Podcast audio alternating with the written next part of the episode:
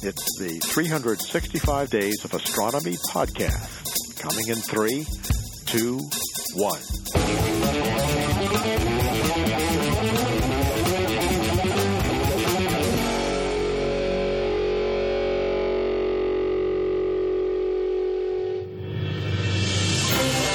Hello, and welcome to the Daily Space for today, Monday, March 23rd, 2020. I'm your host, Susie Murph, and I am here to put science in your brain. Well, hello, and welcome to Monday, and I am here to tell you this Monday is lit. Well, maybe not really, but our first story describes how we can understand the light disk around black holes in a new and truly spectacular way. Last year, the Event Horizon Telescope people shared the highest resolution image ever acquired of the region surrounding a black hole. This fuzzy orange donut shows us how light and hot light emitting material swarms the supermassive black hole in the core of the galaxy M87. Over the past year, a lot of folks have asked us to try to explain the asymmetric orange blob, and we've done our best. But it turns out that if an image causes a hundred questions, a video may answer a thousand. A team led by Michael Johnson of the Harvard Center for Astrophysics has modeled how light shining towards a black hole, but with bad aim that causes it to miss the black hole, can get bent to trace out rings and arcs of light. Their video, which you can see in the show notes on our site, dailyspace.org, looks at how closer in paths lead to sharper lines, as trapped light follows close in orbits, while a fuzzy outer glow comes for the lazier paths of less on target light. These paths are called photon rings. Since light that passes close to the star has less distance to cover, this light may swing wide around the black hole numerous times before traveling to the observer, creating the bright rings seen in the simulation. Light further out, with larger orbits that take longer to travel, will have been retraced a few times, creating fainter and fuzzier appearing rings. While these fine structures can't be seen in the fuzzy donut from the Event Horizon Telescope, there is the possibility of obtaining images that can see them with near future technology. In the article on this research, published in Science Advances, the team describes how two radio telescopes spread between our planet's surface and orbit would have sufficient resolution to map out these delicate structures and reveal the nature of a black hole. It turns out simple factors like how fast a black hole is spinning can have major relativistic effects on how light near the black hole travels. And someday we may be able to image the stacked rings of light around a black hole to study otherwise unmeasurable characteristics of these light eating dense objects. We can't stress this enough. Black holes themselves do not shine light. The blackness we see in the event horizon image is a shadow in space where a black hole says to the light that gets too close, Thou shalt not pass, and then traps that light forever within its Schwarzschild radius. While black holes don't emit light, the material that is falling towards them can become extraordinarily dense and light up with its own nuclear reactions and radiate massive quantities of light. This material, called an accretion disk, is responsible for the bright light coming from quasars and other kinds of active galaxies. It is also responsible for a whole lot of misleading headlines, including the headline for our next story. Blistering radiation from active black hole snowplows immense amounts of mechanical energy through space. To be clear, radiation, which is a fancy word for light, is responsible for any energy redistribution, discussed in the next few minutes.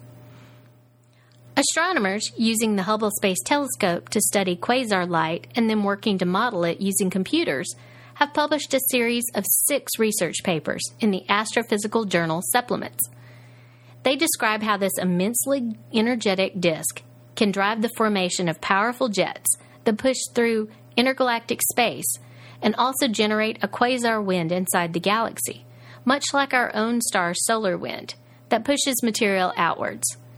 These jets and winds dump more energy than any other phenomenon, even more than gamma ray bursts. This has the effect of pushing back inner material in the galaxy and damping star formation, and pushing back on surrounding extragalactic material, which slows the growth of the galaxy. This research starts to finally show physics linkages between galaxy size, black hole size, and dynamics by following the energy interactions while a galaxy grows.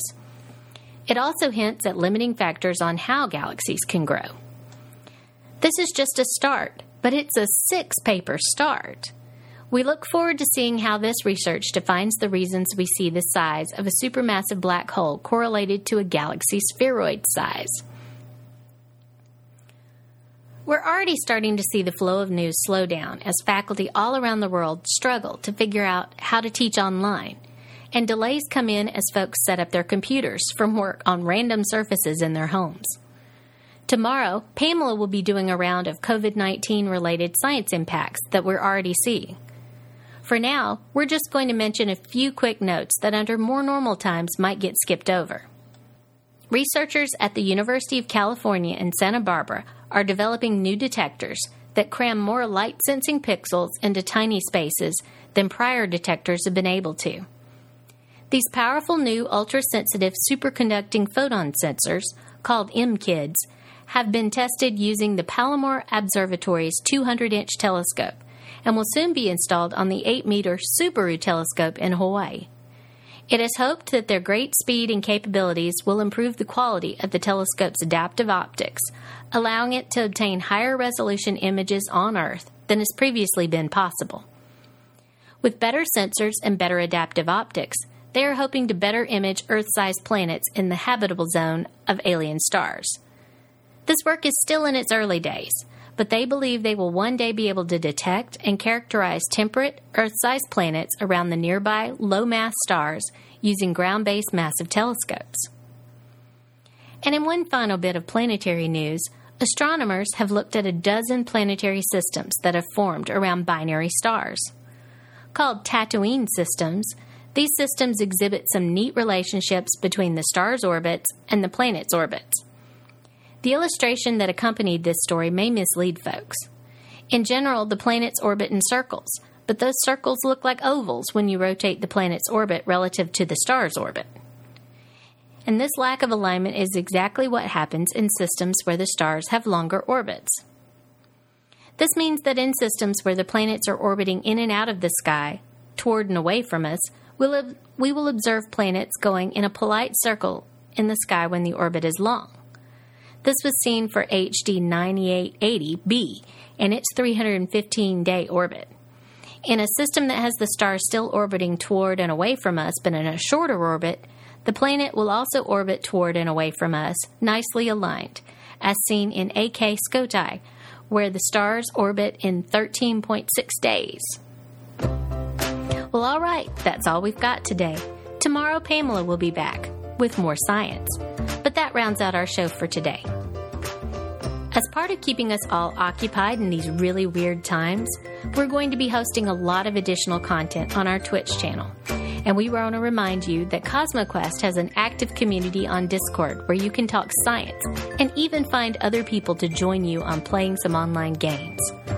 You can find links to everything that is going on at cosmoquest.org. Thank you all for listening. Today's script was written by Pamela Gay, and The Daily Space is produced by me, Susie Murph. The Daily Space is a product of the Planetary Science Institute, a 501c3 nonprofit dedicated to exploring our solar system and beyond.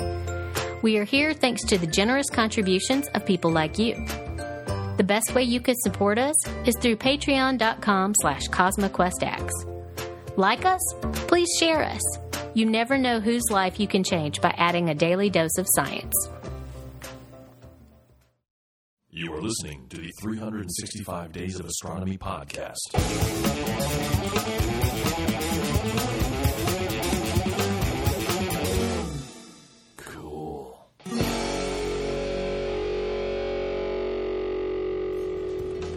The 365 Days of Astronomy podcast is produced by the Planetary Science Institute. Audio post production by Richard Drumm. Bandwidth donated by Libsyn.com and Wizard Media. You may reproduce and distribute this audio for non commercial purposes. This show is made possible thanks to the generous donations of people like you. Please consider supporting our show on patreon.com forward slash 365 Days of Astronomy and get access to bonus content. After 10 years, the 365 Days of Astronomy podcast is entering its second decade of sharing important milestones in space exploration and astronomy discoveries. Join us and share your story. Until tomorrow, goodbye.